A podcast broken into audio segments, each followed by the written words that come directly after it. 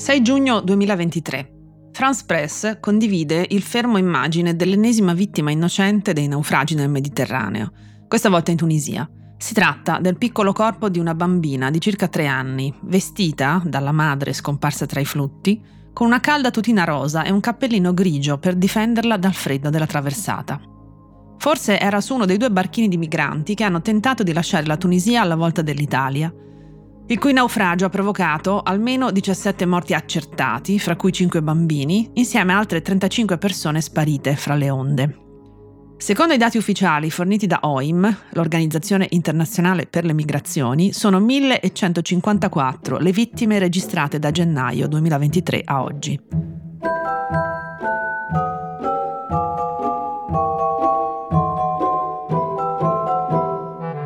Questo è Amare Parole, io sono Vera Gheno, sociolinguista e saluto chi mi sta ascoltando.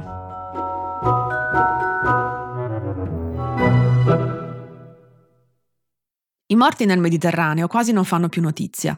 Si tratta di uno stillicidio pressoché quotidiano che ci rende quasi insensibili a queste notizie finché non ci troviamo di fronte al corpo galleggiante di una bambina, vestita con cura dalla madre. Difficile non provare pena o dolore o rabbia davanti a una vittima così piccola.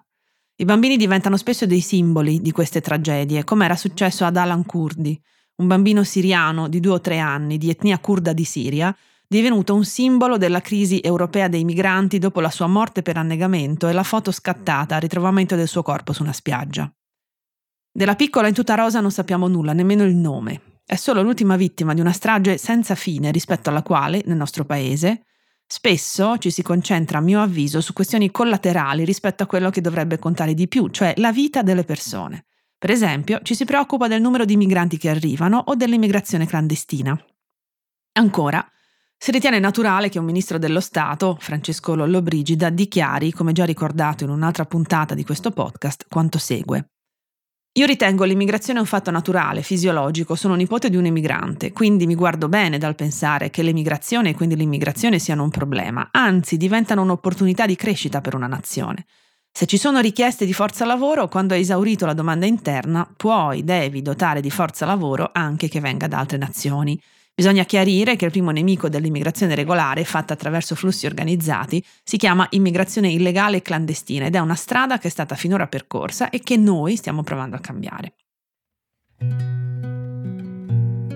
Esseri umani che rischiano tutto per fuggire a situazioni evidentemente così insostenibili da spingerli a mettere a repentaglio la vita anche della loro prole, che vengono declassati a risorsa.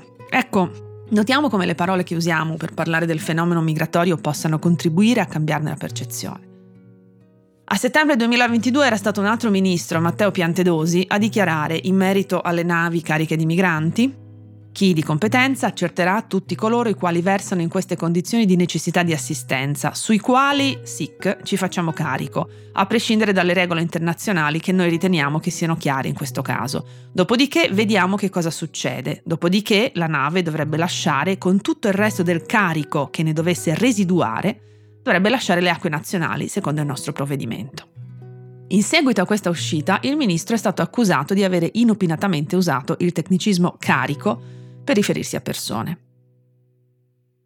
Il linguista e accademico della Crusca Michele Cortelazzo, in un pezzo uscito su Treccani Online il 17 novembre 2022 dal titolo Carico residuale, le parole della neopolitica, scrive in riferimento all'uscita di Piantedosi. Un vecchio libro di Aldo Enzi, Il lessico della violenza nella Germania nazista, Bologna, Patron 1971, ci permette di documentare che effettivamente le infelici espressioni del burocrate diventato ministro seguono, sicuramente al di là delle intenzioni, una logica, quella della spersonalizzazione e della mercificazione delle persone, che era diffusa nel periodo nazista. In particolare, la scelta di definire carico il gruppo di esseri umani che non vengono sbarcati perché non si trovano nelle condizioni di necessità di assistenza è molto simile a scelte lessicali della propaganda nazista.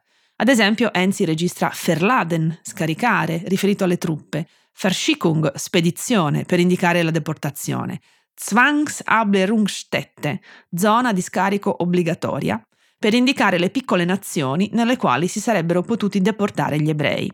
Questi precedenti avrebbero dovuto sconsigliare di trasferire dalla tecnicità burocratica al tumultuante campo politico la parola carico in riferimento ai migranti respinti. Fine della citazione.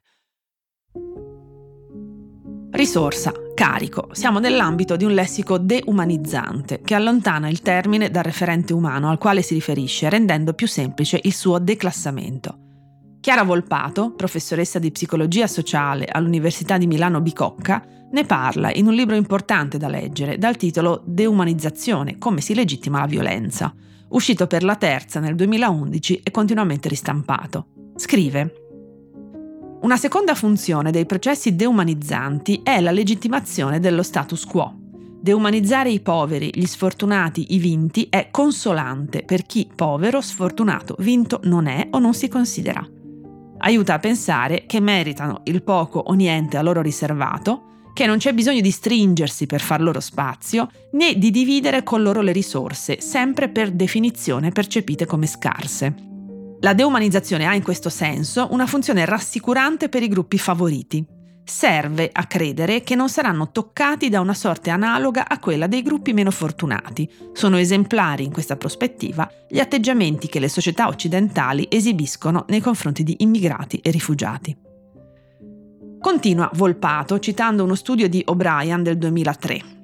Oltre alle consuete metafore di tipo naturalistico, animalistico, biologico e bellico, L'autore riferisce una serie di espressioni che sottolineano la natura oggettuale degli immigrati definiti materiale inassimilabile e grezzo, rifiuti, relitti umani. Tali oggettivazioni sono inserite in una cornice retorica che considera gli immigrati strumenti, merci, la cui proprietà fondamentale è l'interscambiabilità. Uno vale l'altro, insomma. E se sono fisicamente diversi da noi, per esempio neri, è più facile considerarli altro da noi. Questo in parte spiega anche la maggiore attitudine a aiutare le persone scappate dalla guerra in Ucraina, bianche come noi, rispetto a coloro che sbarcano sulle nostre coste, perché l'identificazione con i primi è più immediata. Attenzione dunque al lessico deumanizzante, ma non solo. Facciamo attenzione anche alla narrazione. Federico Faloppa, professore ordinario di linguistica, di sociolinguistica all'Università di Reading in Inghilterra, alla voce N come narrazione del libro scritto con me a quattro mani, Trovare le parole, abbecedario per una comunicazione consapevole, 2021 edizioni Gruppo Abele, tratteggia cinque aspetti della narrazione della migrazione che vanno per la maggiore nel nostro paese. 1. In Italia non c'era criminalità, poi sono arrivati gli immigrati e i reati sono saliti, quindi bisognerebbe fare qualcosa per fermare l'arrivo degli immigrati. 2. Rispetto agli immigrati, gli italiani, gli eroi, sono coloro che fermeranno l'arrivo dei migranti. 3. L'Italia, per la sua geografia, è sempre stata la più esposta alle migrazioni dall'Africa, ma viene lasciata sola, mentre altri paesi potrebbero prenderseli loro i migranti. 4. I migranti delinquono ai danni degli italiani. Gli italiani hanno paura dei migranti, gli italiani cercano qualcuno che si prenda carico delle loro paure. Un uomo forte arriverà a fermare i migranti e a cacciare i delinquenti. 5. I migranti sono un problema, ma il problema può essere arginato. Continua Faloppa, si pensi, per fare un esempio noto, alla narrazione sintetizzata dallo slogan Prima gli italiani, costruito sul luogo riconoscibile, l'Italia, una memoria storica, implicita immaginaria, di quel luogo condivisibile dai suoi abitanti, una finalità collettiva chiara, prima gli italiani e poi puntini puntini, una serie di valori dominanti sottesi, un legame che implicitamente unisce in una categoria omogenea gli italiani, un tempo narrativo e un linguaggio condiviso. Proprio questo esempio ci fa intuire come una narrazione è tanto più efficace quanto più si regge su elementi ben radicati che possono però anche essere stereotipi, strutture sociali discriminanti, gerarchie e relazioni di potere fissatesi a tal punto da apparire naturali. Ed è a causa della persistenza, o meglio della solidità di questi elementi e del loro intreccio, che sanzionare solo i discorsi d'odio, smontarne il formulario verbale senza indagarne i meccanismi narrativi può non bastare, soprattutto per un lavoro educativo e non repressivo nel medio e lungo periodo. Fine della lunga citazione. Riflettiamo infine sull'espressione migranti. Quando ero più giovane, diciamo una trentina di anni fa, si parlava piuttosto di immigrati ed emigrati. Due participi passati, un tempo verbale che sottintende un'azione conclusa. La persona si è spostata e poi è diventata stanziale. Migrante invece è un participio presente, sottintende in maniera più o meno consapevole che la persona non abbia concluso il suo movimento. In qualche modo ci porta a pensare che il soggetto che migra faccia tappa qui ma poi vada oltre. Il tempo verbale lo costringe a non concludere da noi il suo viaggio. Se poi a migrante accosto il termine invasione, come è stato a lungo fatto da molte forze politiche avverse ai fenomeni migratori, o decise a difendere una presunta purezza della razza italica, ecco che succede un miracolo, che chiamerei la moltiplicazione dei migranti. Nella coscienza comune si rafforza l'idea che ce ne siano troppi che rappresentino un problema numerico.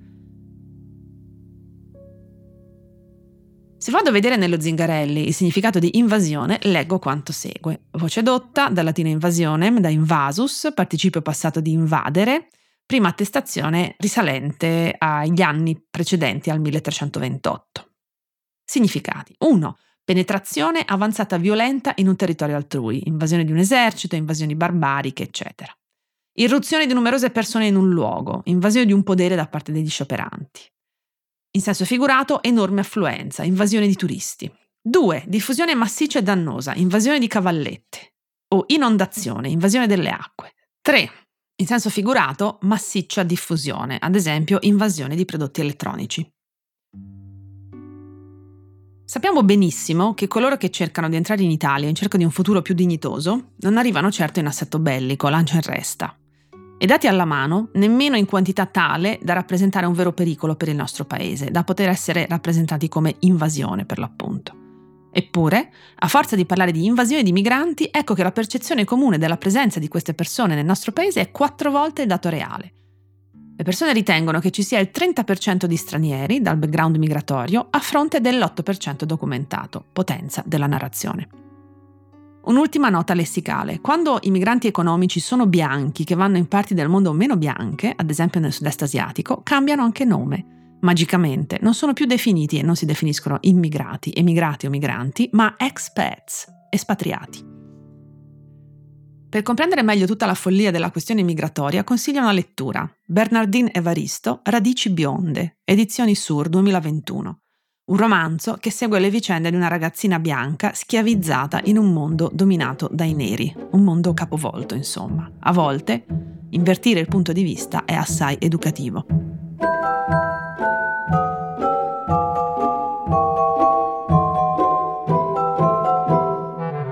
Sperando che queste parole possano essersi trasformate da amare a un po' più amabili, vi saluto e vi aspetto al prossimo episodio. E non esitate a scrivermi all'indirizzo amareparole-ilpost.it.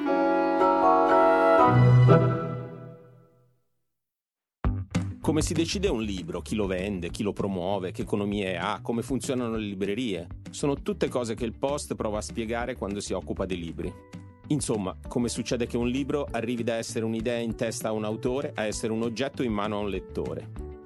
Adesso lo raccontiamo dal 21 marzo con le 10 lezioni sui libri, un corso online del Post per capire come funzionano ruoli e meccanismi nel mondo dell'editoria, insieme a me, che sono Luca Sofri, e a chi queste cose le fa di mestiere. Per iscriverti puoi andare sul post o scrivere a scuola chiocciola ilpost.it.